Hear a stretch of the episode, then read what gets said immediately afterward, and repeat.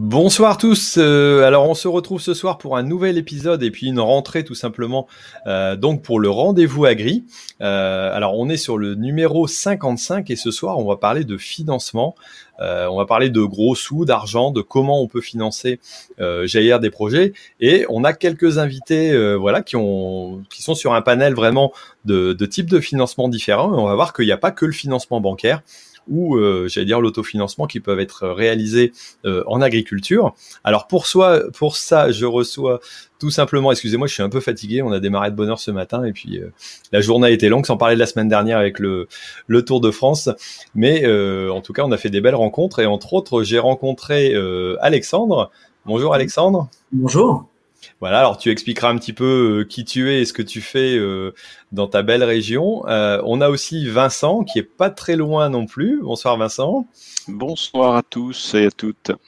Voilà. Et puis euh, donc euh, Vincent qui est responsable au niveau du CERF France, euh, on le verra tout à l'heure. Alexandre qui est animateur à GriUp. Et puis on a Alexis aussi qui est donc au niveau de Acco Finance, plutôt sur le côté Valtra si je me trompe. C'est ça Alexis? Tout à fait, ouais. Bonsoir Thierry, bonsoir tout le monde. Bonsoir. Alors, on sait que l'agriculture, euh, j'allais dire, reçoit euh, a des besoins de financement qui sont quand même assez importants, tout au moins pour certains projets. C'est pas le cas pour tous, mais euh, on va essayer de décortiquer un petit peu les différentes possibilités de financement. On connaissait les financements bancaires classiques. Moi, je les connaissais en tout cas, euh, je vais pas dire quasiment exclusivement parce qu'on connaissait aussi les, financements de, matériel agricole, mais il y en a d'autres qui existent et qui peuvent permettre justement sur des projets à la fois plus petits, mais aussi euh, parfois des très gros projets, euh, de pouvoir se, se lancer et euh, bah, de trouver tout simplement le, bon moyen. Donc ça va être le, le but de la réunion de, de, ce soir, de l'intervention de ce soir. Alors normalement, euh, Jean-Baptiste va nous rejoindre aussi, JB donc du co-farming, d'ici peu apparemment. Il s'installe à l'hôtel, il se connecte ensuite. Donc voilà, il devrait, euh, il devrait pas nous, enfin, il devrait nous rejoindre dans, dans, pas trop longtemps.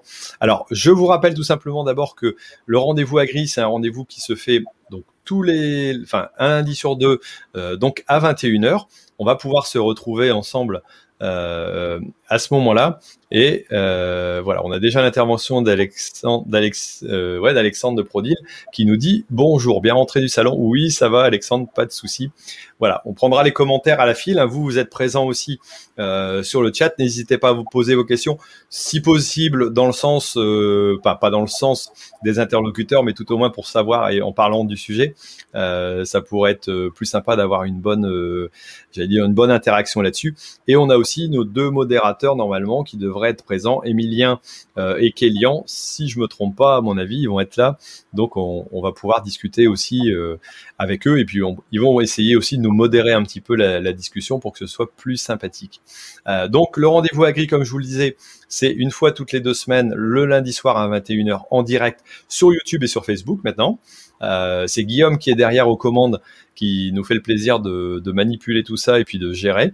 Euh, merci à Guillaume. Et puis, euh, vous le retrouvez aussi en podcast, donc sur iTunes, sur euh, Spotify, sur d'autres plateformes. Et si jamais vous y allez et que vous vous connectez, n'hésitez pas à mettre un petit message et puis un petit 5 étoiles. Ça fera connaître aussi euh, le podcast à d'autres agriculteurs qui cherchent aussi à se renseigner sur l'agriculture. Ça pourrait être sympa. Euh, voilà. Et on a nos partenaires aussi, Ternet et puis Calicib, dont on parlera au milieu de l'émission comme on le fait d'habitude. Alors, on va rentrer directement dans le cœur du sujet. Euh, alors j'ai eu la belle occasion de rencontrer euh, donc Alexandre euh, qui est animateur à GriUp. Alors je l'ai rencontré dans un autre cadre, étant donné qu'on est allé voir sa plantation d'amandes. Alors, euh, bonsoir Alexandre, est-ce que tu peux te présenter et puis euh, nous dire pourquoi je t'ai invité ici? Enfin, tu supposes. je suppose. Bonsoir à tous. bonjour à toutes et à tous. Euh, donc effectivement, on s'est rencontrés dans un cadre totalement différent pour parler un peu de ce que, ce que je fais le week-end, hein, mon jardinage. donc effectivement, je suis agriculteur dans, dans, dans le nord du Loiret. Euh, installé à mon compte à temps plein depuis un an. Donc j'étais plus réactif euh, auparavant. Et donc euh, au départ de mon papa, on, a eu l'idée un peu farfelue avec quelques collègues d'implanter des amandiers puisque on n'est pas loin de Pithiviers et à côté de Pithiviers dans le Nord Loiret, il y a une spécialité, c'est le Pithiviers fondant. qui est fait à base de poudre d'amande. Donc on s'est lancé le, défi un peu fou d'aller réimplanter des amandiers puisqu'il y en a eu il y a très longtemps. Même si c'est pas historique en France. Et donc voilà, entre autres en plus des betteraves, du colza, du blé de l'orge, je fais euh, quelques hectares d'amandiers. Donc, tu es venu les voir euh, la semaine dernière avant Innovagri. Voilà. Exactement. Donc, on a fait une petite vidéo. Vous l'avez peut-être vu euh, dans les vidéos du, tour, le direct. on a fait un petit, on a mis une toute petite partie, mais il y aura donc une vidéo dédiée à ce reportage qui a été fait et qui est vraiment très intéressant parce que c'est vraiment une production euh, différent de ce qu'on a l'habitude de voir, enfin tout au moins moi, euh, et je pense que ça pourra en intéresser quelques-uns. Alors on a Jean-Baptiste qui nous a rejoint. Salut Jean-Baptiste, ça va Tu t'es bien installé à l'hôtel, tout va bien C'est ça. T'es déjà arrivé à Rennes non, non, bah non, parce que comme j'avais bizarrement une étape à faire à 21h, je me suis arrêté à mi-trajet. Voilà, pour finir demain matin. Ah d'accord, ok. Bon, moi je pars demain matin de bonne heure. On se, on se rejoint là-bas pour le space. On en reparlera à la fin de l'émission. Bon, euh, allez, on va reprendre avec Alexandre. Euh, donc toi, tu as démarré donc une activité de diversification. Euh, et alors, tu n'as pas demandé de, de, financement spécifique au niveau de, de ta diversification, si je me trompe pas. Tu as tiré un petit peu dans les caisses et dans la trésorerie. Alors, financement personnel, effectivement, mais c'est une forme de financement qui, c'est une manière d'aborder les choses et on verra peut-être tout à l'heure dans, les débats. C'est c'est-à-dire c'est prouver à son banquier ou à son partenaire bancaire qu'on est, on est, on est, on croit dans son projet et donc on utilise et on mobilise des fonds propres quand on en a. Voilà, c'est toute la dimension qu'il faut avoir. C'était pas un projet qui, qui était à une taille financière énorme et donc euh, c'est des financements personnels qui m'ont permis de pouvoir prouver à mon banquier que je croyais dans mon projet et là, je viens récemment de signer un devis pour mettre l'irrigation. Et donc, là, par contre, j'ai levé de la dette bancaire. Donc, c'est une manière d'aborder aussi l'endettement et on y reviendra très certainement. Alors, j'ai pas fait d'autres financements, euh, on va dire, plus exotiques et ceux dont on va certainement parler ce soir, mais, euh, mais, mais pas exclu à l'avenir. Ok, ok. Bon, c'est vrai que euh, bah, tu, tu as pile poil, j'allais dire, intégrer le projet en disant, euh, enfin le, sujet en disant, bah voilà, on a donc ce financement qui est l'autofinancement, qui est la première façon de, financer un projet quelque part. Euh, souvent, une banque, euh, alors Vincent, qu'on verra après, va, va peut-être nous confirmer ça, mais veut croire aussi qu'à un moment donné, si l'agriculteur ne croit pas en son projet, c'est quand même compliqué de demander aussi à une banque de pouvoir le financer.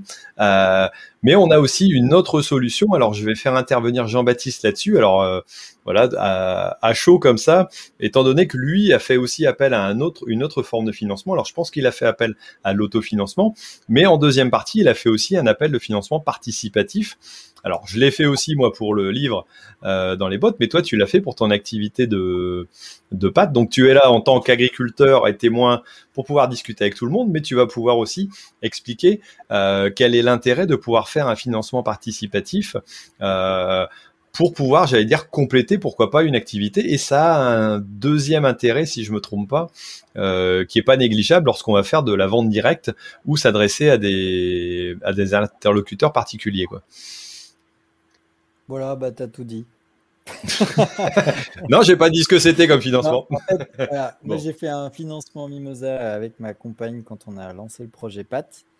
Euh, alors, on a fait deux financements. Dans Mimosa, il y a du don avec contrepartie, c'est-à-dire que les contributeur te donne une petite somme et toi, tu dois. Alors, on va expliquer Mimosa. Mimosa, c'est une start-up.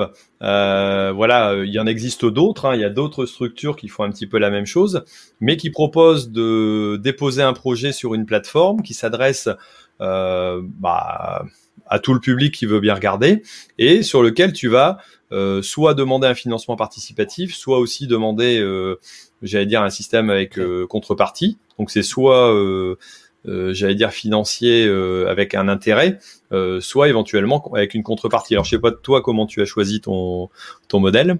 Alors, nous on a fait les deux, on a fait du, du, don avec contrepartie, avec vraiment cette ambition de tactique d'amener des consommateurs dans notre projet.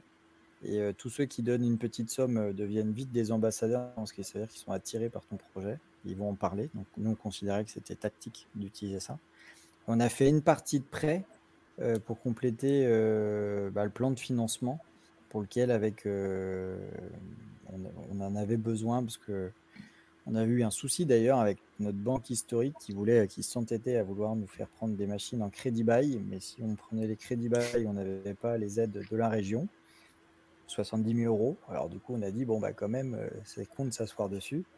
Donc on a trouvé un autre partenaire bancaire et on a fait un entre guillemets un pool bancaire pour cette toute petite partie avec du Mimosa. Et donc on a eu 186 contributeurs en dons euh, et euh, bah, 400, ouais, 450 en prêt euh, sur le prêt qui a été mené en 10 jours. Quoi. On a eu 10 jours pour. ça a mis 10 jours pour être bouclé. Quoi. Ça a été super vite. D'accord, ça a été très rapide parce qu'il y a eu une bonne promotion. Alors, il faut préciser que une demande de financement de ce type-là par rapport à un autre, c'est quand même beaucoup plus chronophage et ça demande beaucoup d'engagement de la part de l'agriculteur qui va mettre en place ce, type de financement. Bah, alors, il y a une distinction entre les deux. Sur du don en contrepartie, il va falloir se rendre sexy et donc il va falloir imaginer les contreparties et il va falloir euh, faire la petite vidéo, se décrire et tout ça. Et moi, je trouve que d'ailleurs, c'est un très bon exercice pour les gens qui sont en circuit court parce que si tu te décris, enfin, si ton, ton projet, tu ne l'as pas vendu super bien, bah, tu n'auras pas de contribution. Mais ça veut dire que, en dehors de ça, peut-être que ton projet, tu ne le vends pas super bien non plus tout court. ça, ça, ça, demande un peu de temps. Après, sur la partie prêt, c'est franchement ultra rapide. Il euh, faut se dire que ça coûte quand même vachement plus cher qu'un prêt à la banque classique. On est de l'ordre de quel, quel taux? Ah bah c'est entre 4 et 5% quand même. Oui. Ça, ok. Ça, pique un peu. Euh, et en fait, les investisseurs, eux, ils peuvent investir que jusqu'à 2000 euros et ils ont 3 à 4% de, rentabilité. Donc, eux, c'est quand même assez euh, sympa. Mais euh, le dispositif est fait, puis on voit que c'est le cas. C'est plein de, particuliers qui investissent dans plein de projets. Oui, ça leur, hmm. fait, des envies. Quoi. Ça, ça, me fait, euh, ça me fait penser un petit peu au, au système startup, si on veut, où tu es obligé de pitcher euh, dans la première mmh. partie si tu veux avoir un, un don en contrepartie. Et de l'autre côté, euh, tu cherches un peu des financeurs.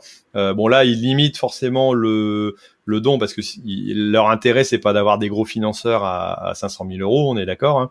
Euh, on limite à, à 2000 euros. Euh, par contre, question aussi, tiens, tu es limité dans le, le comment le le niveau d'emprunt que tu veux faire euh, par rapport à ce financement-là? Alors, de toute façon, tu es audité, c'est-à-dire qu'il y a quand même un conseiller qui regarde euh, un peu bah, le business plan, qui regarde un peu la confiance qu'il peut avoir dans le projet. Après, je sais, je pense que tu es limité si tu es exubérant par rapport à ton prêt, par rapport au montant global du projet. Nous, en l'occurrence, en fait, ça finissait le pool bancaire et en fait, comme on peut rembourser euh, sans anticipation, euh, enfin de manière anticipée, pardon, sans pénalité, nous en fait, dès qu'on va toucher les aides qu'on devait avoir, hop, on va rembourser de manière anticipée, on va dire, le, prêt qu'on a fait avec Mimosa. Ouais, le but du jeu, c'est pas forcément de le financer très longtemps. Ah ouais, ouais, bah non, parce que ça coûte quand même un paquet de pognon. Donc le plus vite possible, il faut rembourser cette somme-là, qui a été très facile à avoir. Et encore une fois, on a eu les adresses mail, les numéros, enfin, on a eu les coordonnées de tous ces gens qui ont contribué, tant au don qu'en prêt. Donc ça veut dire qu'on a aussi, moi je mets dans le coût du prêt euh, à qui un fichier client qui potentiellement euh, peut euh, acheter nos produits après, quoi, puisqu'ils y ont participé un peu. Donc il y a une certaine motivation, il n'y a pas que l'histoire de la rémunération. Ok, donc ça t'a permis à la fois euh, de, recevoir un don et puis de trouver des nouveaux prospects, des nouveaux clients euh, qui connaissaient pas forcément le projet, qui euh, qui peuvent être aussi acteurs dans ton projet. Euh, enfin, moi, c'est ce que j'ai fait aussi pour le livre. À un moment donné, lorsque j'ai lancé le, financement participatif, euh, enfin le don, avant de mettre en route le livre, j'ai trouvé aussi des personnes qui m'ont donné un coup de main euh, pour euh, l'écriture, pour, j'allais dire, le, choix des sujets, pour la diffusion. Toi, pour tes pattes, c'est pareil, ça peut devenir tes nouveaux clients ou tes nouveaux testeurs, bêta-testeurs, quoi. Ah ouais, ouais. Bah, nous, on avait été jusqu'au bout, donc effectivement, dans le programme du don, on avait créé un concept de pasta testeur. C'est-à-dire que les gens donnaient Et en plus, on les intégrait pour qu'ils participent sur la forme des pattes, sur les couleurs, ça. On les a, ils ont eu six questionnaires. Donc ils étaient vraiment impliqués. C'est pense que ce qui c'était la bonne idée pour justement les amener.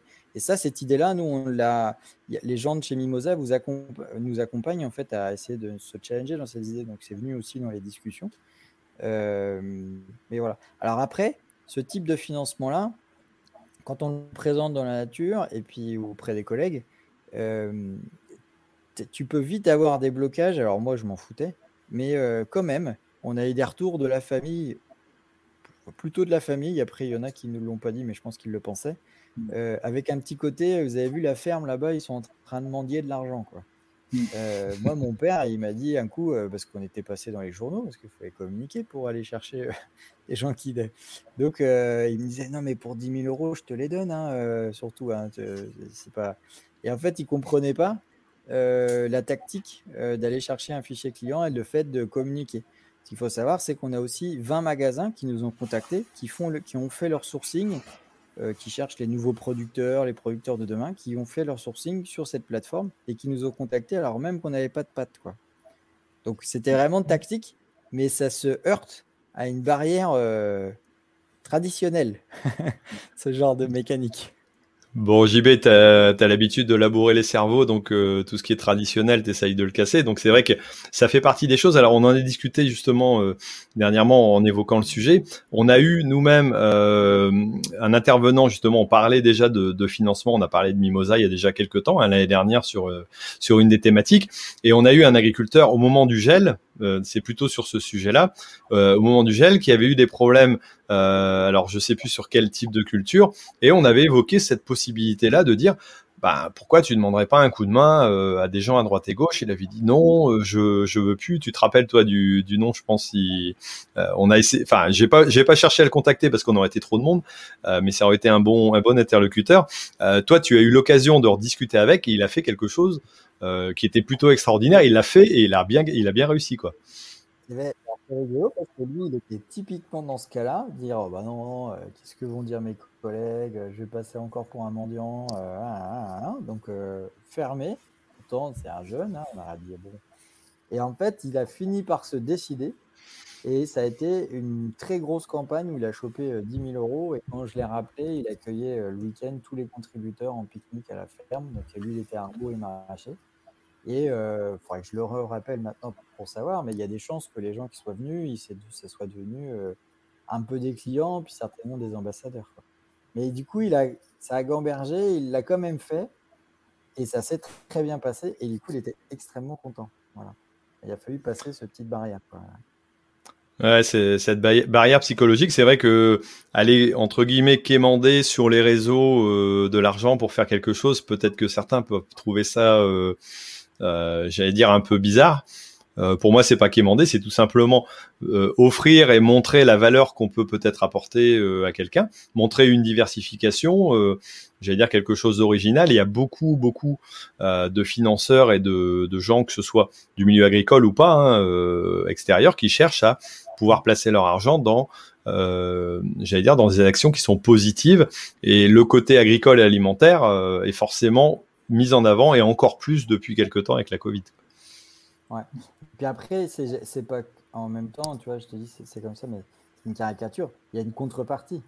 Quand tu fais hmm. du don, c'est contre une contrepartie. Je donne 30 euros contre euh, un paquet de pâtes et puis euh, un nom sur un, sur un site internet, je sais pas quoi. Il y a une contrepartie, une certaine valeur, après chacun. Et puis celui qui fait du prêt, il est quand même rémunéré. C'est pas euh, je te donne de l'argent parce que tu me fais pitié, quoi. les gens, ils y vont quand même avec un retour, quoi.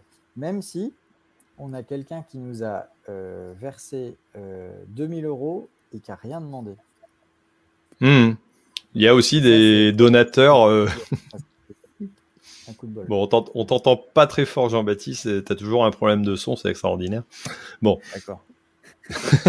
c'est pas grave. De toute façon, j'allais passer la parole à Vincent, euh, qui va être notre interlocuteur. Euh, voilà, bah, Vincent, je vais te laisser te, présenter. Tu dois remettre ton micro pour qu'on puisse bien t'entendre et euh, nous dire à ton avis pourquoi je t'ai invité aussi, parce que tu as, deux casquettes qui sont intéressantes quand même. oui, bonsoir à toutes et à tous. En effet, donc j'ai J'ai eu la chance d'être banquier pendant 18 ans et je le dis sincèrement parce que voilà, c'est un, c'est un beau métier d'accompagner euh, tous les chefs d'entreprise dans, dans tous les projets, des petits et des grands. Et puis depuis 9 ans à la direction, euh, au comité de direction générale de Serre France Alliance Centre, Bon, Serre France, je pense que le monde agricole connaît bien Serre France, euh, un métier d'origine, euh, bien sûr l'expertise comptable, et puis euh, de plus en plus de, de, développement de nos activités sur l'accompagnement, sur les conseils de chefs d'entreprise. Agricole, c'est encore la majorité de nos de nos de nos adhérents, mais aussi artisans, commerçants, PME et autres professions libérales. Alors là, je vais m'adresser en premier peut-être à notre ancien banquier euh, et tout simplement euh, lui dire, enfin lui poser une question. La proportion, alors euh, voilà, ça fait quand même quelques temps que tu as quitté le, monde bancaire, mais ce nouveau type de financement un petit peu, allez, parallèle, on va dire, euh, au côté classique. Est-ce que ça représente une part importante? J'imagine qu'au CER, on doit, au CER France, pardon, à chaque fois je me trompe. Au CER France, on doit savoir un petit peu euh, ce que ça, ce que ça représente.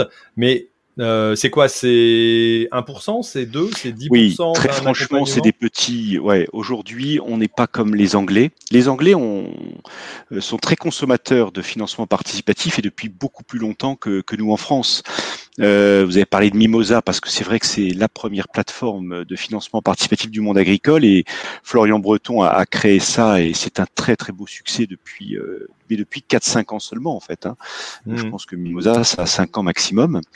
Euh, donc c'est vrai que c'est non, c'est c'est des petits montants aussi, mais euh, ça commence à faire des sommes importantes et il y a deux choses que, que je retiens dans ce qu'a dit Jean-Baptiste, moi qui me paraissent euh, essentielles, c'est que c'est le financement participatif, c'est c'est une brique. C'est pas que la totalité. D'ailleurs, euh, en général, ceux qui font appel au financement participatif, c'est en plus d'un peu d'apport, en plus d'un financement euh, bancaire classique. Tous ces types de financements différents sont pas exclusifs, ils sont souvent complémentaires. Euh, et puis, le deuxième point très intéressant du financement participatif, c'est que vraiment ceux qui en général osent prêter, c'est qu'ils croient en votre projet, au-delà du taux d'intérêt que ça rémunère. Et du coup, vous en faites vos premiers clients. Très clairement, ils vont avoir envie d'acheter les produits euh, de l'exploitant agricole qu'ils ont soutenu dans le cadre d'un financement participatif. Donc ça, c'est très important en termes de communication d'abord, puis euh, de, création du premier, euh, du premier fichier client, des premiers clients au moment du lancement d'un projet. Et ça, c'est très important à mon avis. En tout cas, les autres financements n'apportent pas ça. Le banquier, peut-être qu'il achètera quelques pâtes chez Jean-Baptiste, son banquier, mais ça suffira pas. Et c'est clair, mon banquier classique, c'est un gros consommateur de pâtes, hein, cela. Mais pour rajouter quand même un truc, c'est que quand tu fais un projet qui est bon, pour non plus, euh, je fais des pâtes, hein, c'est pas non plus, euh, je fais pas des, navettes pour aller dans l'espace, mais tu vois, tu as une part de, tu sais jamais si ça va le faire. Et quelque part, en fait, la campagne euh, qui s'est faite euh, à un moment donné, en fait, ça rassure un peu tout le monde. Alors, tu n'as pas gagné ton combat hein, pour euh, réussir ton projet, mais quand on voit qu'il y a des gens qui contribuent, eh ben, le banquier, ça le rassure un peu. Il dit, ah, c'est bien. Mmh. Vous avez bien communiqué. Du coup, ça nous rassure dans ce que vous serez capable de faire après. Et, ça, alors, faut peut-être pas faire que ça pour rassurer le banquier, mais ça, ça contribue à donner un petit élan positif pour tout le monde. Quoi. Ce sont des gens fragiles, il faut les rassurer. C'est bien, Jean-Baptiste. Dixit, un ancien banquier, donc euh, on, a, la formation. Euh, alors c'est vrai que moi j'ai entendu parler aussi euh, du côté positif, par exemple pour des beaucoup plus gros projets. Hein. Alors bon, Jean-Baptiste c'est quand même assez conséquent, mais on a des projets maintenant de méthanisation entre autres qui sont quand même très conséquents. Et j'ai eu écho que certains avaient justement mis en place un financement participatif, non pas pour j'allais dire pour avoir une, majorité, mais à la fois euh, avec deux raisons. Pour pouvoir inclure euh, dans leur projet des riverains, des gens qui auraient pu être proches et leur proposer donc d'intégrer aussi, puis de dire bah voilà, vous vous pouvez peut-être aussi gagner un petit peu d'argent avec ce projet-là qui va vous vous concerner à proximité, et donc de prouver quelque part l'acceptabilité du projet euh, sur, j'allais dire, sur un, une possibilité à, moyen long terme et donc de rassurer là aussi euh, le banquier, de rassurer le, euh, j'allais dire les autres intervenants dans un secteur où c'est parfois un petit peu délicat au niveau acceptabilité, quoi.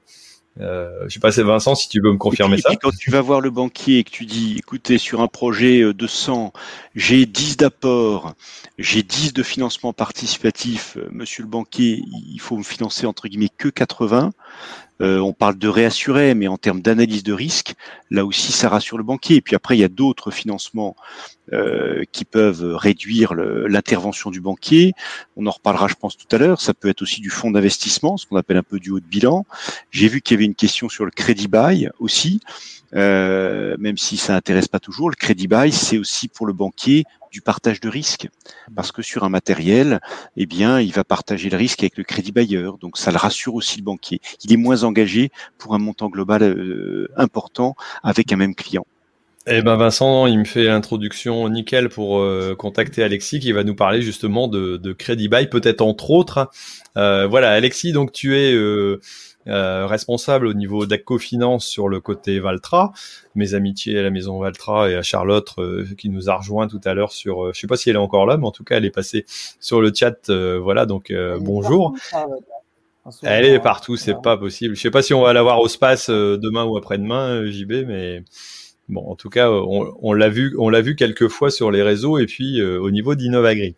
Euh, voilà, donc euh, Alexis, explique-nous un petit peu le principe de financement que peut proposer un financeur, euh, un, j'allais dire un vendeur de matériel, un constructeur de matériel, euh, pour pouvoir trouver des solutions qui sont un peu annexes aussi aux solutions bancaires.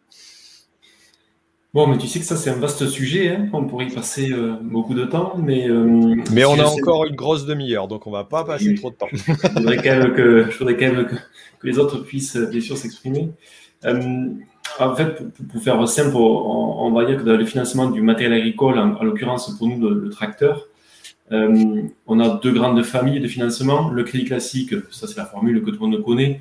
Pour la partie agricole, on connaît, on connaît tous la Gilor euh, que propose une banque euh, connue. Et, après, l'autre partie, effectivement, c'est la partie crédit bail. La partie crédit bail, juridiquement, c'est une location. effectivement, vous, vous, avez un matériel dont vous jouissez, mais vous l'avez en location.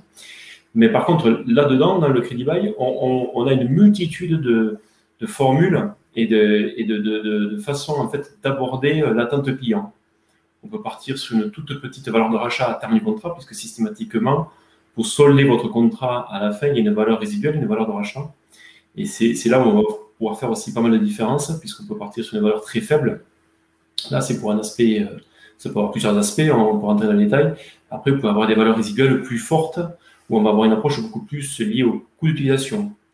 En fait, à la dépréciation du matériel sans en payer l'intégralité. On peut aller jusqu'au bout avec une location financière. Là, en général, c'est une demande très précise avec de l'entretien de la garantie et sur lequel, sur lequel on veut avoir juste un budget sans même se poser la question de, la revente du matériel à la fin du contrat.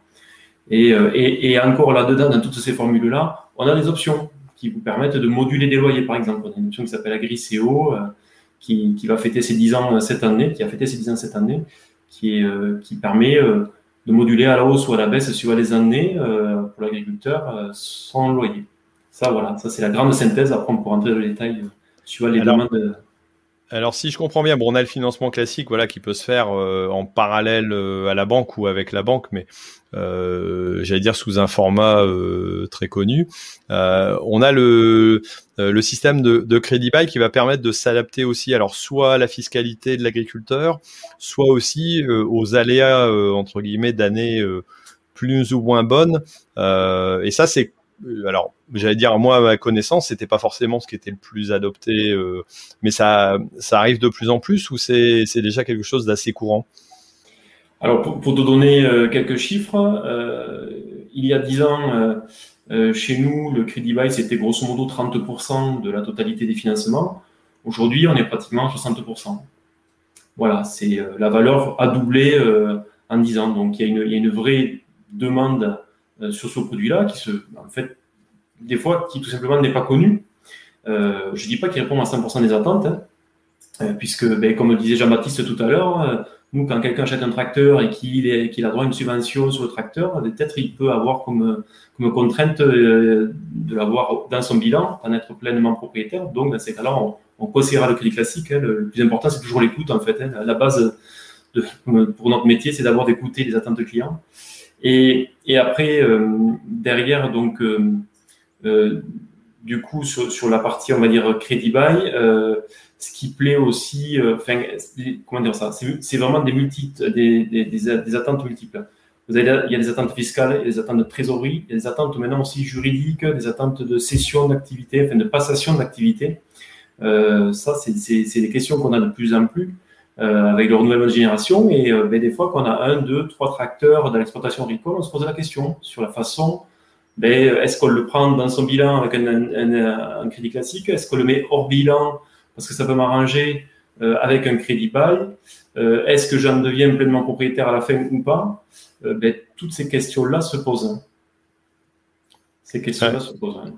Ouais, donc on est on est sur des systèmes qui sont en train de d'évoluer vu qu'ils ont doublé quasiment en, quelques années. Euh, euh, on voit que ça euh, ça répond certainement à un intérêt des, de certains agriculteurs par rapport à leur à leurs besoins de financement. Alors on va reparler un petit peu de ça, mais on va parler d'autres financements aussi avec des des fonds et quelque chose d'un peu plus important, mais euh, étant donné qu'on est à peu près à la moitié de notre notre petit euh, passage, je vais demander donc à Guillaume de pouvoir mettre euh, le message de nos petits partenaires. Alors on a Ternet qui, comme d'habitude, a fait un, un, petit article sur euh, sur la thématique. Alors j'étais en train de regarder, de checker s'il y a des commentaires, mais en tout cas, euh, sachez que si une thématique est proposée et que vous la voyez sur Ternet, alors là, ça a été envoyé un peu, à la dernière minute parce qu'avec Innovagri la semaine dernière, euh, ça a été un peu compliqué et j'avais pas prévu forcément à l'avance trop euh, ce programme-là. Donc il n'y a pas eu de, il a pas eu de commentaires, mais n'hésitez pas à aller mettre vos commentaires et vos questions éventuellement euh, dessus en plus du chat. Euh, comme ça, on y répondra. Euh, donc voilà, merci Internet. Et on a aussi donc Syngenta qui va être présent avec Calicib d'ici quelques, enfin pendant quelques temps. on va essayer de lancer le générique. Alors attention à vos oreilles, je crois qu'il donne assez fort si je me trompe pas, hein, Guillaume. Allez, vas-y.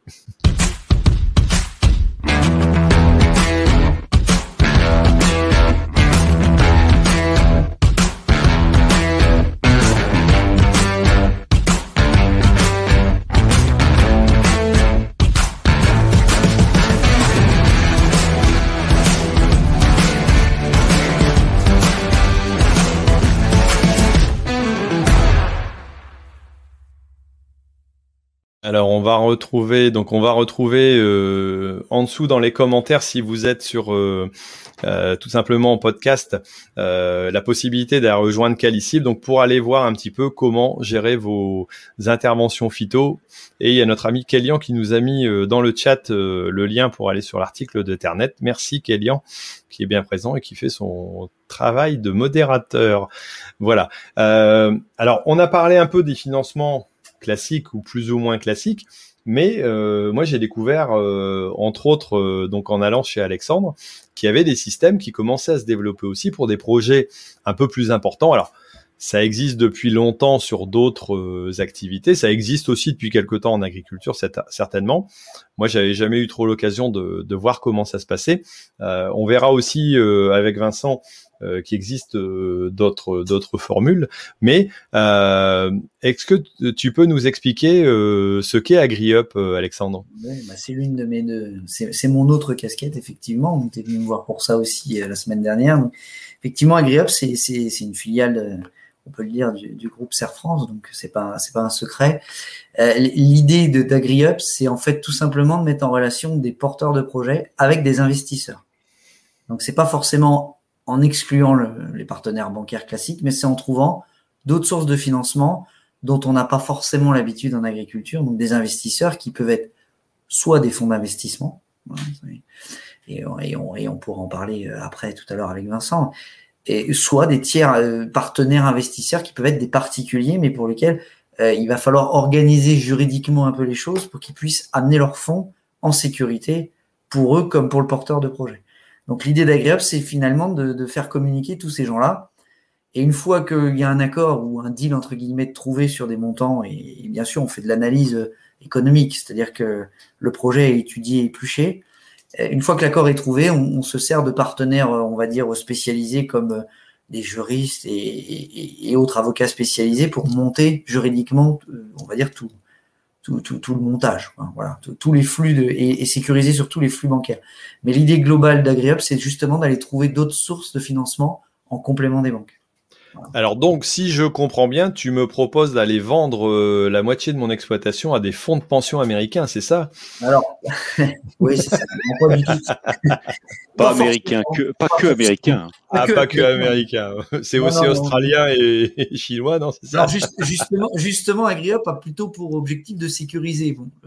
C'est-à-dire là où va l'argent sur les projets, donc on va quand même vérifier la rentabilité, le business plan, mais pour le porteur de projet, ça va être aussi de vérifier d'où vient l'argent et qui le met. Euh, et donc, euh, effectivement, ça peut être des fonds, euh, alors des fonds de pension américains, non, mais des fonds d'investissement classiques européens ou français, il en existe. Et, c'est assez drôle justement de cette manière de, présenter les choses parce que ça donne toute la crainte qu'on peut avoir. Et là, on touche du doigt la principale problématique de ces nouveaux modes de financement, c'est qu'il y a beaucoup de pédagogie à faire. On n'est pas habitué. Et donc, effectivement, ça peut être un peu dérangeant d'aller faire appel à des, à des gens qui possèdent de l'argent pour soit leur vendre des parts de société, parce que ça peut être le cas, ou mhm. voire même leur emprunter de l'argent, parce qu'il n'y a pas forcément des fonds de pension qui rentrent au capital de la société. Mais c'est une des possibilités. Il peut y avoir un fonds d'investissement qui rentre, tout en sachant qu'il est limité. Il ne prendra jamais plus de 25 ou 30% C'est pas du tout leur objectif. Quand on travaille avec eux, on, s'en rend vite compte. Euh, eux, ce qu'ils veulent, c'est pas devenir le gérant de l'entreprise.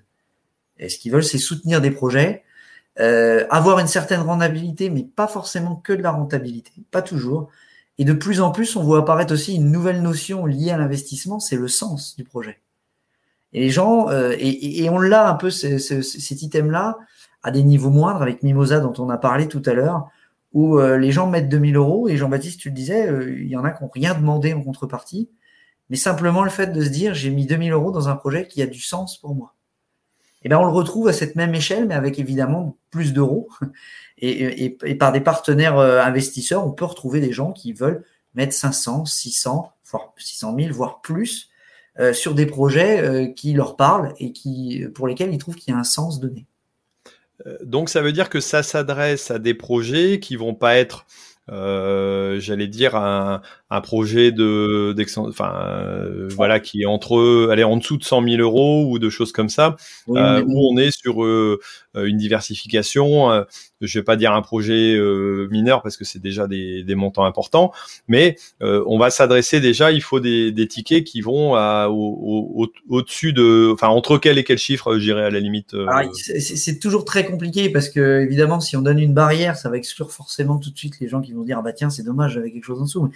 Euh, disons qu'il faut que ça soit un projet assez innovant pour qu'il puisse être euh, accompagné parce que nous on veut que ça soit des projets en tout cas au sein d'AgriUp qui, qui, qui, permettent justement du développement économique qui soit pas de la on va dire du sauvetage économique. Voilà donc on fait bien la distinction. Euh, mais après, en termes de tickets, on va dire qu'entre 300 et 400 000 euros, mais j'aime pas la mise de démarrage. Maintenant, j'aime pas trop me limiter parce qu'on peut avoir un projet de diversification à 20 000 euros, il, est tout à il peut être tout à fait intéressant. Par contre, évidemment, quand on va aller chercher des tiers investisseurs, oui, on va être sur 300, 400 minimum, mais c'est vraiment un mini, on est souvent au-delà. D'accord. Euh, et alors, quand on passe sur des, euh, au-delà des tiers investisseurs qui peuvent être des particuliers, mais sur des fonds d'investissement, euh, effectivement, là, il y a une industrie qui se met en route en termes de, de, de coûts de fonctionnement. Et, et, là, effectivement, il faut quand même prévoir des tickets qui passent entre 800 et, un peu plus d'un million d'euros. Ouais, donc là, on est sur des, gros projets. Euh, alors, il y a Anthony qui nous posait une question en disant comment ces investisseurs s'y retrouvent. Euh, quelles sont les contreparties euh, Si j'ai bien compris, euh, ils s'y retrouvent parce que tout simplement, ils vont avoir un, un pourcentage, euh, j'allais dire, de, de, résultats. Il y a une, il y a un financement. soit ils traitent de l'argent parce qu'il y a toujours la forme de prêt. Hein, il y a pas, enfin, je sais bien qu'on ne doit pas dire prêt parce que sinon les anciens banquiers vont faire des bons. Vincent ne, ne m'écoute pas. Et soit sous une forme de prêt d'argent, même si normalement il n'y a que les banques qui ont le droit de prêter de l'argent, mais sous cette forme de prêt euh, où on, va rémunérer l'argent comme, comme un banquier classique, entre guillemets. Et ça, c'est euh, à l'année, c'est euh, tous les ans, on doit ça peut, ça peut être à l'année, ou ça, ça, peut être à l'année, quand c'est sous une forme de prêt, on va dire, dite classique. mais ça peut être aussi, et c'est là où je pense la question venait, c'est quand les gens rentrent au capital de la société, et, et, là, ça, ça, fait appel à un montage qui est très intéressant, c'est-à-dire que je n'ai pas à rembourser tout de suite l'équivalent d'une annuité liée à ce montant d'argent. C'est-à-dire que les gens amènent 400, 500 000 euros, prennent des parts dans une société, dans les sociétés. Alors on peut être amené à la constituer pour l'occasion hein, sur le projet. Euh, donc ils vont, ils vont, ils vont amener de l'argent. En contrepartie, ils vont avoir des parts qu'on va transformer ou pas en obligations rémunérées. Donc ils vont être rémunérés de leur argent annuellement. Mhm. Mais, mais l'agriculteur n'aura pas à rembourser une annuité tous les ans. Par contre, il aura un capital à gérer au bout de 7 à 10 ans, puisque bien souvent, c'est des durées de financement qui ne sont pas euh, très très longues et justement on travaille à juste allonger ces durées-là avec les partenaires. Euh, mais comme c'est des gens qui nous viennent bien souvent et des modèles qui nous viennent de l'industrie, ils ont des taux de rotation qui, sont beaucoup plus courts sur l'argent. Donc il faut qu'on habitue aussi les partenaires à rester plus longtemps dans les projets agricoles. Mais voilà, donc là, là pour le coup, il n'y a pas d'annuité quand c'est des, on va dire de, la rentrée au capital. Par contre, il y a une rémunération sur des parts de, de résultats, tout simplement. Ok. Alors euh, Jean-Baptiste, dis-moi, toi, tu t'imaginerais éventuellement euh, partir dans ce euh, ce type de financement si tu avais un projet demain qu'il nécessitait? En tant que financeur ou en tant que gars qui bah, Je sais pas. Est-ce que tu as un ticket de 500 000 euros d'avance pour financer quelque chose? Sinon, tu peux te mettre de l'autre côté, mais si tu as besoin. J'espère que quand j'aurai réussi mes projets, je pourrai le faire. Mais tu vois, ça, ça m'inspire. Euh, je pense qu'il y a un. Alors, c'est la parenthèse, je vais répondre à tes questions, mais ça m'inspire quand même parce que dans le monde agricole, tu peux avoir des gens à un moment donné qui cèdent leur exploitation, euh, qui pourraient très bien réinvestir dans l'agriculture, pas forcément leurs mmh. enfants, hein, euh, et, qui qui replacent l'argent. Parce que enfin, je vois des fois un, un, projet de mon père n'y a que l'agricole qui compte. Hein, hop, il faut des terres, il faut des machins. Euh, on pourrait faire tourner l'argent en fait dans l'agriculture comme ça, ça pourrait être rigolo. Bon bref, euh, moi bah. c'est comme ça que ça se fait, Jean-Baptiste. C'est la cible, hein, c'est la cible. C'est comme ça que ça se fait. Mm. Bon bah, voilà. Moi euh, personnellement, bah, pourquoi pas? Aujourd'hui, la question ne s'est pas posée. C'est vrai que malgré tout, tu te dis bon, il y a quelqu'un, il y a un tiers qui arrive dans l'affaire, donc j'ai des comptes à rendre. Que là, mm. malgré tout, dans moi, dans mes dispositifs, j'ai moins de comptes à rendre. Euh, mais en l'occurrence, la question, elle ne se posait pas. Je pense que si c'était le cas, euh, ça, ça, pourrait être intéressant. Moi, je vois en tout cas euh, ça avec l'idée des fois dans des projets un peu complexes qui demanderaient pas mal d'argent d'amener une compétence extérieure. Un peu comme dans l'univers des startups, quand on va chercher des fonds, souvent avec les fonds, il y a aussi des, du mentorat qui arrive. Tu vois, je sais pas, moi, je me mets, euh, je dis n'importe quoi, je me fais, je fais une grosse activité avec beaucoup de commerce. Bah, peut-être qu'un mec qui vient mettre 100 euh, 000 euros chez moi, mais qui a été euh, directeur commercial, je sais pas, dans des filières d'agroalimentaire et que c'est mon sujet dans les pattes, ça m'intéressera parce qu'en plus, j'aurais besoin de son, expertise. Je fais le parallèle voilà, avec l'univers des startups. Après, c'est toujours pareil, hein, je pense que ça se heurte, a une certaine tradition. Et je vois bien le truc, à dire non, non, mais on fait quand même pas rentrer de l'argent extérieur. Et j'ai déjà vu des cas, parce que moi j'ai bossé sur des sujets comme ça dans un ancien métier, où quand les tickets de toute façon sont trop bas, au début tu galères avec ton projet, et puis à la fin, bah, tu as le padré ou le grand-père ou le tonton qui file les 20 000 euros ou 30 000 euros qui manquent parce qu'ils disent non, mais tu vas quand même pas te mettre dans une situation pas possible. Finalement, je te les donne quand même. Quoi. Alors qu'au début, euh, ça peut ne pas être le cas parce qu'on ne croit pas à ton projet non plus. Ok, ok. Euh, alors, euh, Alexandre, dis-nous un petit peu, pour compléter, j'allais dire, le, sujet, justement, qui est de l'autre côté de la barrière, pas des agriculteurs, mais des, financeurs. Vincent disait que c'était aussi le milieu agricole, mais c'est vrai que ça fait partie des possibilités. Est-ce que ce sont des gens qui sont du milieu agricole ou alors pas du tout en moyenne. Est-ce que tu connais déjà ces interlocuteurs euh, Alors on en connaît quelques-uns. Hein. C'est tout l'objectif, c'est d'avoir aussi, un, on va dire un vivier entre guillemets. J'aime pas le mot, mais c'est ça. Euh, on, se rend compte que effectivement, des, agriculteurs qui cèdent sont quand même des, bons clients entre guillemets, dans le sens où euh, parfois ils peuvent se mettre à financer des choses qu'ils auraient peut-être pas imaginé faire eux-mêmes en activité, qui se disent ça, ça, faut avoir l'audace de le faire. Rien que pour ça, j'aimerais. Et on, en a. Euh, donc c'est quand même une cible assez intéressante. Alors c'est aussi une cible d'investisseurs intéressante pour acquérir du foncier.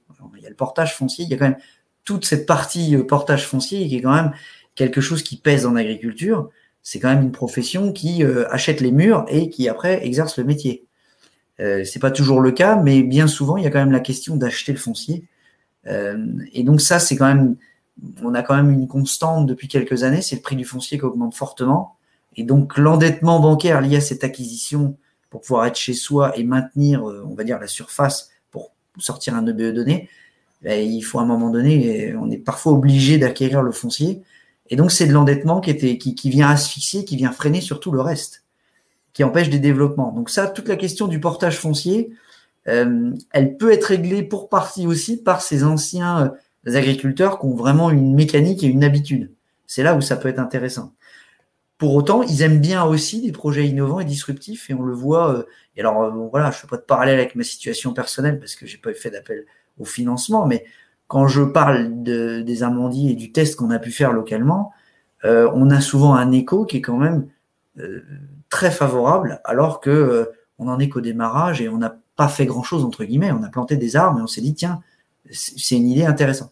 Et euh, des fois, l'idée permet juste d'aller chercher de l'argent et faire lever des fonds. Hmm. Euh, donc voilà, on a, on a, on a ces anciens agriculteurs, on a aussi des gens qui ont des moyens et qui sont pas forcément liés au monde agricole, en tout cas pas à proximité, mais qui aimeraient justement investir ou réinvestir. Voilà, donc ça c'est quand même des gens aussi intéressants parce qu'ils amènent une lumière et c'est eux qui amènent peut-être quelque chose de différent dans l'agriculture, parce qu'on regarde les projets différemment. Et puis après, il y a euh, toute la panoplie des fonds d'investissement. Voilà. Euh, donc, ils peuvent être des petits et des gros. Enfin, voilà, il y, a, plusieurs typologies de fonds d'investissement où là, on va avoir des choses pour des tickets un peu plus gros, mais alors avec, euh, on va dire, des, des, Alors, des contreparties élevées, non, mais une exigence de suivre les chiffres et les business plans et, et les données économiques un peu plus trapues il faut être, euh, il faut être hyper carré lorsqu'on dépose son dossier pour euh, pouvoir toucher ce type de. Alors, il faut être hyper carré comme dans tout projet, y compris avec son banquier euh, de proximité. Mais effectivement, eux vont certainement demander des tableaux de bord et un suivi peut-être un peu plus trapu. pour autant, ils, ne demandent pas forcément des comptes, enfin des choses astronomiques et ils demandent pas non plus qu'on se mette tout nu pour voilà passer un examen tous les mois.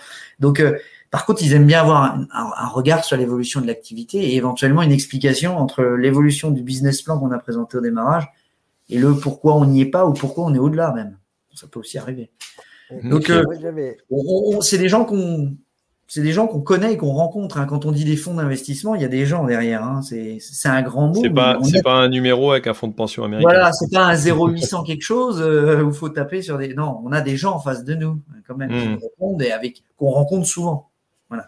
J'ai Jean-Baptiste qui a une intervention. Pardon, j'ai pas vu. Ouais, pour aller dans, ton sens. Et moi, ce que je trouvais sympa dans le. Enfin, sympa. En tout cas, original dans l'agriculture, avec la lecture de, ce type de fonds, c'est quand on projetait un business plan, en fait, il ne cherchait pas à comprendre, il le dégradait de 40% une année.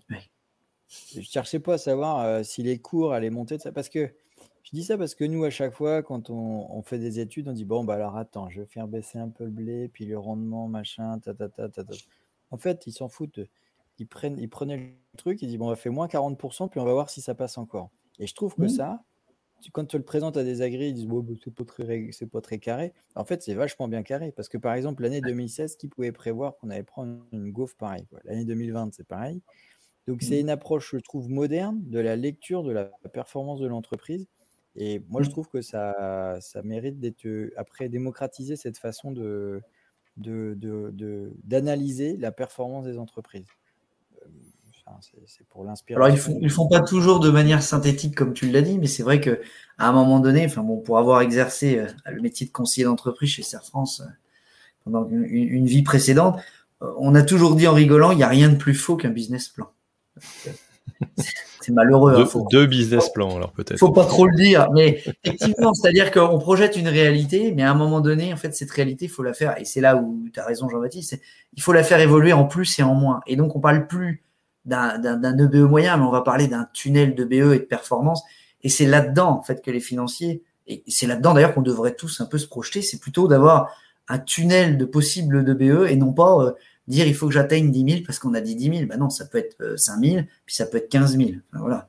Et, et, quand on raisonne comme ça, on admet une part de risque un peu plus importante et c'est c'est vachement plus crédible d'un point de vue activité agricole parce que c'est exactement ce qui se passe dans la vraie vie.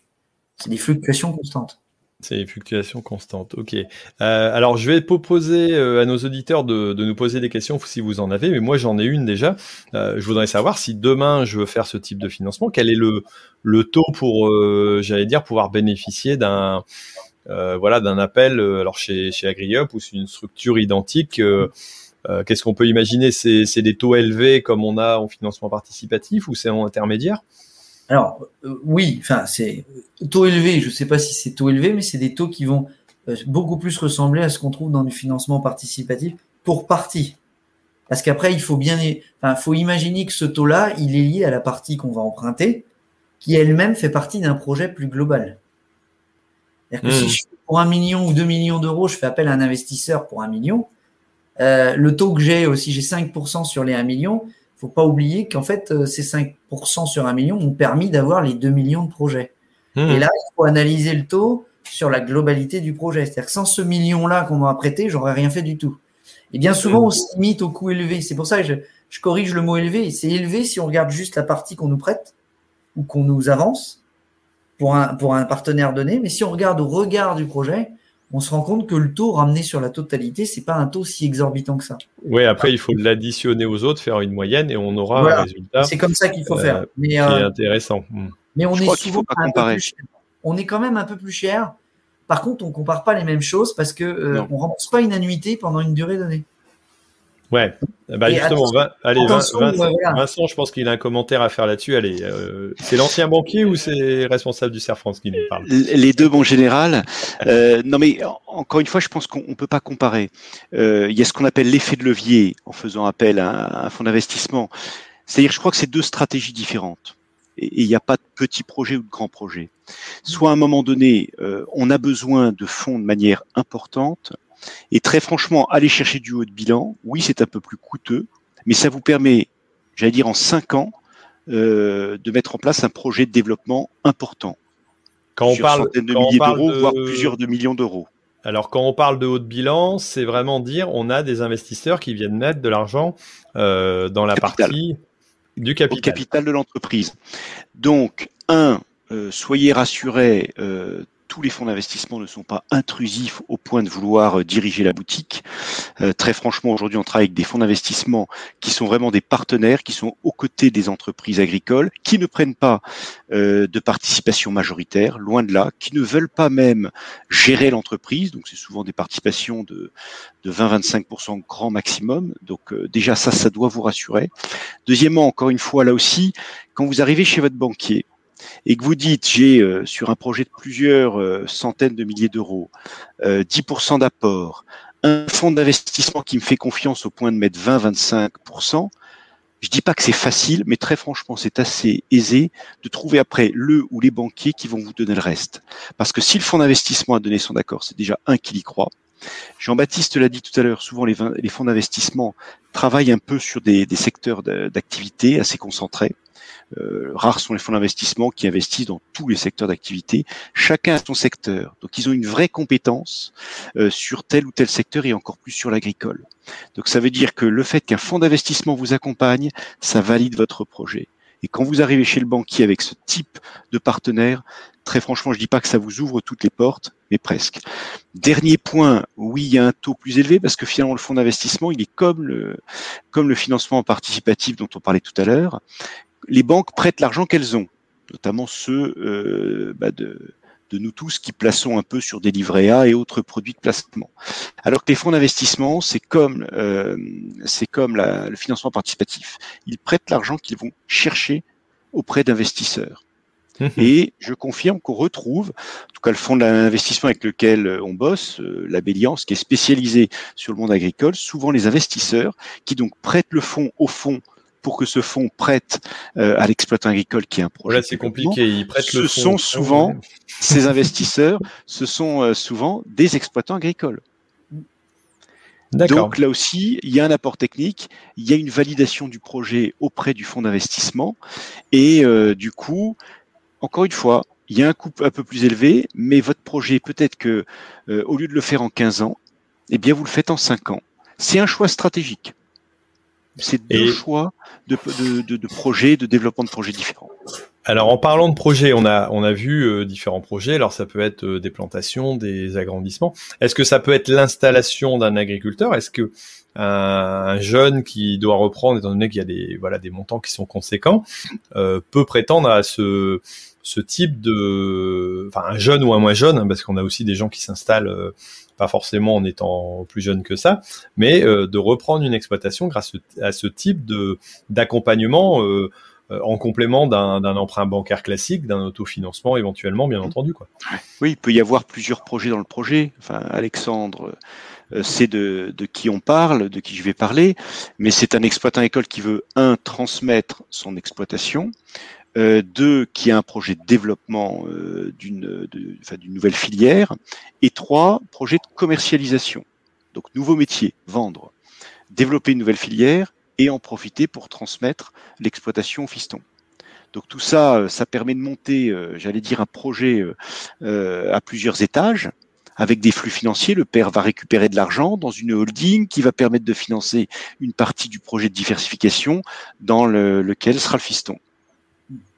Ok, donc là on est sur des montages qui sont assez assez conséquents, mais qu'on qu'on retrouve de plus en plus dans des structures agricoles, voilà, qui euh, bah, qui sont qui, sont comme on, on, le sait maintenant de plus en plus importantes avec des, des flux financiers qui sont pas pas négligeables. Donc euh, c'est forcément à prendre en, compte dans ce dans sujet-là. Alors, je vais poser une petite question à Vincent et puis redonner la parole à, Alexis sur euh, sur justement, euh, justement le, le, type de financement.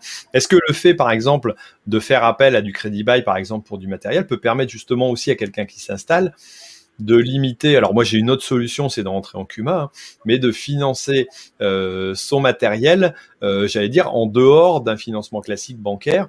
Et est-ce que le crédit bail par rapport à un banquier c'est réintégré et donc on, on considère que c'est pareil ou est-ce que c'est un peu mis euh, hors de côté et on, on peut considérer que c'est aller un peu à côté, donc c'est pas tout à fait la même chose? Oui, parce que le crédit bail est considéré comme du hors bilan, donc c'est un petit peu à l'écart. C'est pas dans les dettes euh, ou dans les prêts euh, classiques, donc ça peut avoir un intérêt pour euh, pour limiter l'endettement. donc c'est vrai que ça peut être un, montage intéressant. Deuxièmement, comme je le disais tout à l'heure, les banquiers partagent le risque, c'est-à-dire qu'un banquier, je vais faire simple, qui va vous prêter 200 000 euros pour une grosse machine, eh bien, en fait, dans ses encours de risque, il ne mettra que 100 000 euros parce que le crédit bailleur prendra un risque de 100 000 euros. Donc si des banquiers parfois vous proposent ce type de financement, c'est en général parce qu'ils veulent, comme on dit, partager le risque et donc euh, limiter, euh, limiter leurs engagements ou en tout cas le partager euh, avec vous. Le dernier point du, enfin d'autres petits avantages du crédit bail, c'est la notion de TVA. Vous n'avez pas du coup, quand vous financez une moissonneuse batteuse à 400 000 euros, eh bien il faut payer la TVA en prêt classique en crédit bail, cette TVA, vous allez la payer en fait euh, avec le loyer euh, sur la durée du crédit bail. Ça peut être aussi sur le plan de trésorerie un petit montage euh, intéressant. Ok, ok. Alexis, dis-nous dans les interlocuteurs que tu as, est-ce que justement tu as des, jeunes ou des moins jeunes en cours d'installation qui cherchent justement un, un, parallèle à un type de financement parce qu'ils ont déjà, engagé euh, je vais pas dire tout, leur financement, mais un peu de financement euh, sur une reprise. Est-ce que c'est une solution qui est, qui est aussi employée par euh, justement des personnes en cours d'installation, vu qu'on a quelques-uns dans les, dans les questions et dans le chat? Écoute, oui, euh, Thierry, bien sûr, on a toute clientèle, mais, mais cette question-là se pose pour les jeunes en installation, quand des fois dans le projet d'installation, n'est pas prévu de faire le renouvellement de tel ou tel matériel, et puis pas de chance ben, deux ans après, euh, le matériel casse, euh, il faut bien trouver une solution. Hein, euh, c'est un bien de production. Et bien, du coup, effectivement, le crédit bail peut être une, peut être une belle solution. Pour, pour rebondir un petit peu sur tous les témoignages, c'est vrai que nous aussi, on vient en complément de ces approches globales d'exploitation, puisque les exploitations ben, s'agrandissent, ont besoin de plus en plus de, donc de capitaux d'investissement pour, les bâtiments, les méthaniseurs, etc., de ce qu'on parlait, les, les, différents projets. Et c'est vrai que nous, on a une formule qui plaît beaucoup, qui s'appelle le crédit bail VR adapté. Le crédit bail VR adapté, c'est une formule hybride qui est à mi-chemin entre le crédit classique, on va dire, de financement simple, et la location financière. En fait, ça permet à l'agriculteur de pas, on va dire, régler les loyers de l'intégralité de la valeur du tracteur qu'il aura pris. Il va en régler que la partie d'utilisation, finalement, la partie de décote, mais tout en étant totalement libre au quotidien. Hein. On ne va pas venir contrôler pile poil, si vous voulez, comment ce qu'il fait, etc. C'est vraiment un montage financier. Et ça, ça permet simplement que quand vous avez un tracteur qui vaut 100 000 euros, vous allez en décaisser peut-être que 50, un petit peu ce que disait Vincent. On prend après le risque sur le reste, et ça permet de décider de la capacité de trésorerie pour faire d'autres projets sur l'exploitation, tout en bénéficiant de matériel récent si on n'a pas la CUMA à côté, euh, par rapport, à, par exemple, à, toi, Thierry, qui est, qui est pas mal en CUMA. Ça, c'est un des exemples. Ok, ok, ok. Donc, euh, bah, pour tous ceux qui n'ont pas la solution Kuma, a priori, on a trouvé des solutions annexes. On euh, finance les Kuma aussi, hein, bien entendu. Hein. Ah, vous financez les Kuma aussi? Ah, d'accord. Bah, c'est bien alors. bon, je sais pas si, je sais pas s'il y a des euh, des Kuma qui ont fait appel à, à GreenUp pour pour aider à financer leur projet. Pas encore, pas encore, pas encore. Peut-être, peut-être, pourquoi pas. Après, il y a d'autres il y a d'autres modes aussi, euh, j'allais dire, de, de, location ou de choses qui peuvent exister aussi en, euh, en parallèle de financement. Alors, on a déjà passé une heure, euh, une heure à discuter ensemble. J'avais dit qu'on allait arrêter euh, au bout d'un petit moment, mais euh, voilà. Alors, il y a, y a, une question qui a été posée. Alors, je sais pas s'il y en a un qui peut me, me donner la réponse, mais est-ce qu'on peut demander des sponsors pour son projet? C'est Jordan qui peut demander ça. Alors. Là, je sais pas. Est-ce que, est-ce qu'il y a, est-ce que ça existe? Alors peut-être quand on fait un tour de France en tracteur, on peut demander les sponsors, ça, ça peut aider. Mais pour un projet agricole, je suis pas certain. Euh... Sans parler de, sans parler de sponsors, on pourrait imaginer du mécénat. Des mécénats, ouais. Des mécénats, donc c'est des formes de dons, parce que tout à l'heure on a parlé de financement participatif. C'est vrai qu'on on est passé, euh, bon, on est passé vite, vite et pas vite, mais euh, il y a le don avec contrepartie, mais on n'a pas parlé du don sans aucune contrepartie. Bah, JB nous a dit qu'il avait eu une personne. Jean-Baptiste l'a eu, mais, euh, mais quelque part, euh, alors c'est c'est peu répandu et on le croise peu, puisqu'évidemment, il faut avoir des, comme on dit, des business angels qui sont prêts à donner de l'argent sans contrepartie. Euh, mais on peut imaginer que c'est du mécénat et c'est encadré par la loi. Enfin, le corollaire de ce sponsoring, ça serait ça, c'est de dire, ben voilà, alors, je ne sais pas jusqu'à quel point on peut lever des encours très importants. Euh, J'imagine que c'est encadré aussi par la loi, mais le, en tout cas, le mécénat existe. Hmm. Donc, euh, ça pourrait correspondre. Alors après, voilà, je ne l'ai jamais trop croisé en agriculture, mais peut-être qu'il y a quelque chose à faire. Bon, après, si certaines personnes cherchent à faire du mécénat et qui veulent euh, diffuser la bonne parole sur l'agriculture, ils peuvent m'accompagner aussi euh, euh, pour la suite de mes reportages que j'ai pas encore réussi à sortir sur le, le, bouquin dans les bottes de ceux qui nous nourrissent. Mais voilà, c'est appel est lancé, on sait jamais. Vu que l'idée a été lancée, pourquoi pas. Alors j'ai Gilles qui nous fait un petit commentaire, voilà, qui a dû terminer son traitement et qui a dû nous suivre Très intéressant ce rendez-vous agri. Merci Gilles. Pour une fois, tu n'es pas là. Mais euh, tu vois, on a réussi à assumer quand même et on a des, bons interlocuteurs que tu connais d'ailleurs. Qu'est-ce que tu dis, JB Il nous manque, Gilles. ah, t'étais en train de pleurer, d'accord. Bah, c'est vrai qu'on a été avec pendant un moment, donc euh, voilà.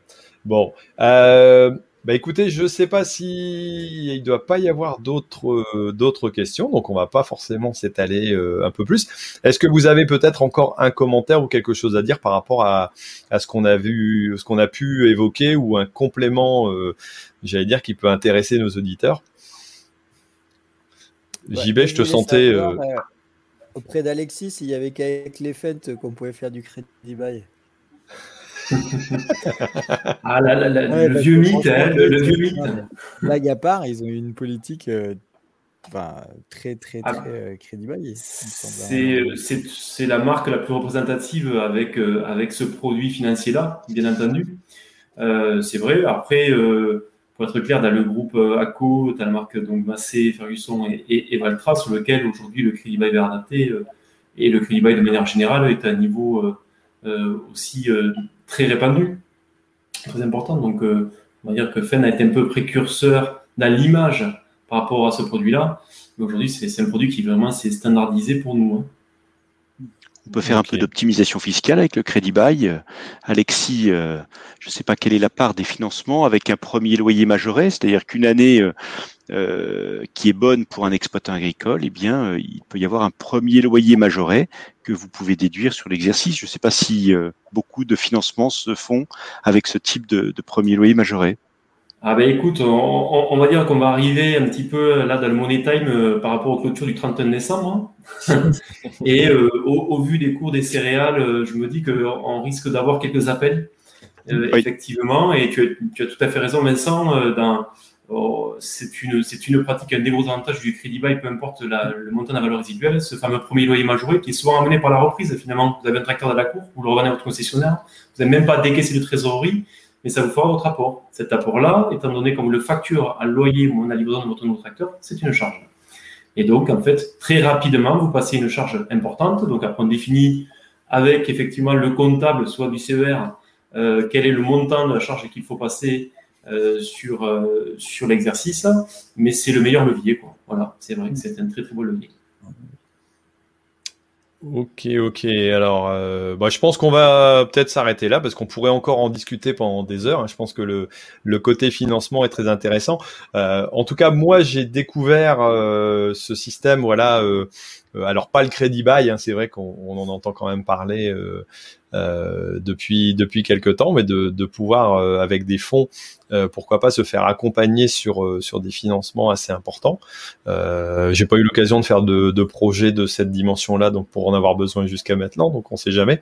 Demain peut-être si on part en méta ou des choses comme ça, ça pourrait arriver. Mais je pense que ça peut permettre aussi à nos auditeurs de comprendre un peu la les, différents panels de possibilités, que ce soit des, des projets de diversification plus, euh, j'allais dire un peu plus modestes ou des très gros investissements euh, bah, qui nécessitent forcément des fonds ou alors des, des reprises d'exploitation, pourquoi pas, et être accompagné d'une façon peut-être un peu différente, euh, non pas pour remplacer euh, la banque, hein, le but du jeu n'est pas là-dessus, je pense qu'on en aura toujours besoin, mais en tout cas pour l'accompagner ou le compléter euh, sur des sujets intéressants.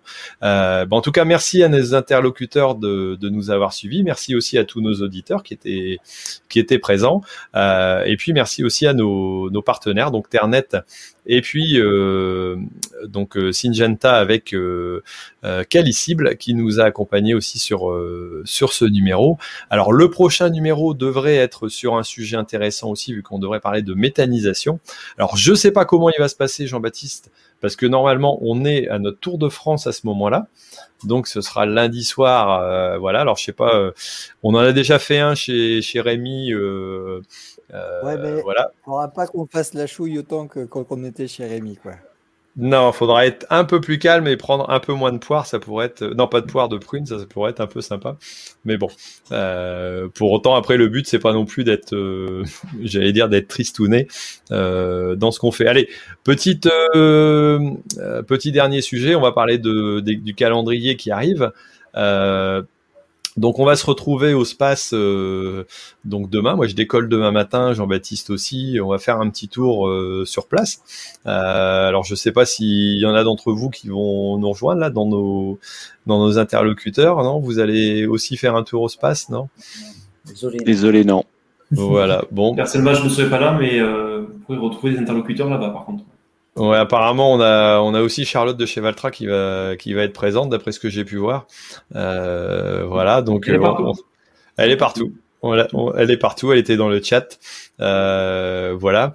Euh, et puis il y aura ensuite euh, dans les autres euh, comment euh, dans les autres salons parce que c'est vrai qu'on a quand même bénéficié. On a vu à Innovagri qu'on avait pu voir un superbe salon avec du monde. Certes, peut-être pas la meilleure année depuis dix ans, mais en tout cas avec du monde. Et il y a beaucoup de monde qui était content de se, se retrouver là-bas. Je pense que c'est vrai que ça a été sympa, en espérant que le space passe aussi bien donc cette semaine. Euh, la semaine prochaine, on aura aussi Tech Bio qui se passe à côté de Valence. Euh, alors je ne sais pas si j'arriverai à y aller, mais ça me plairait bien. Nous, on redémarre notre Tour de France aussi, euh, avec entre autres le 24, une belle étape qu'on devrait faire euh, chez Michelin. Donc on va aller visiter le site de Ladoux euh, chez Michelin. Donc ça va être, je pense, très intéressant. Puis toute la semaine qui suit, ben, on va être dans le secteur en allant sur, voilà, rencontrer aussi quelques quelques youtubeurs. Donc Guillaume Redon, normalement le dimanche, on devrait aller voir comment euh, Gaël donc c'est mardi si je me trompe pas. Et entre deux on va aller voir des sites de méthanisation des exploitations agricoles et puis aussi euh, donc de la méta. Et on se retrouve à Lyon euh, aux mines c'est ça en fin de semaine JB je me trompe pas? Exactement Et puis on se retrouvera aussi la semaine d'après peut-être. Alors moi je sais pas si je vais pouvoir y aller parce qu'il va falloir que j'arrache mes pommes de terre. Euh, mais il y a aussi à Clermont-Ferrand euh, le sommet de l'élevage qui va se passer euh, donc début septembre et qui devrait clôturer à peu près la saison des salons si je me trompe pas. Début octobre. début octobre, le sommet. Début octobre. Début octobre, ouais. Après, tu as, un salon à, Montpellier euh, qui est plus spécifique qui s'appelle le CITEVI, euh, qui est fin novembre. Ah oui, mais ça, ça ah, sera pour la, pour la suite. On y, ah. on y va aussi. C'est bien. On, va clôturer. On, va, on va aller visiter autre chose, aller voir autre chose. Bon, bah écoutez, merci à vous tous de nous avoir écoutés. Euh, merci à nos interlocuteurs, à Vincent, Alexis, Alexandre euh, et puis Jean-Baptiste. Et puis nous, on se retrouve donc pour euh, bah, les vidéos comme d'habitude sur euh, la chaîne Agriculteur d'aujourd'hui et puis sur la nouvelle chaîne Agritech, voilà qui vient d'être lancée et qui va normalement commencer à changer de couleur d'ici quelques temps. on va bientôt vous faire faire choisir le logo d'ici la fin du mois, je pense, pour pour pouvoir égayer un petit peu ça. Bon, et eh ben écoutez, on va, on va se dire au revoir et puis nous, on va rester deux minutes après le générique pour, euh, pour discuter un peu et débriefer là-dessus. Mais on laisse nos auditeurs, euh, euh, voilà, pour tranquillement pour leur soirée. Voilà, on a fait une heure 11 c'est le plus court depuis quelques temps quand même, mais en tout cas, je pense qu'on a bien traité le sujet. Merci à vous et puis à bientôt sur le rendez-vous agri. Allez, ciao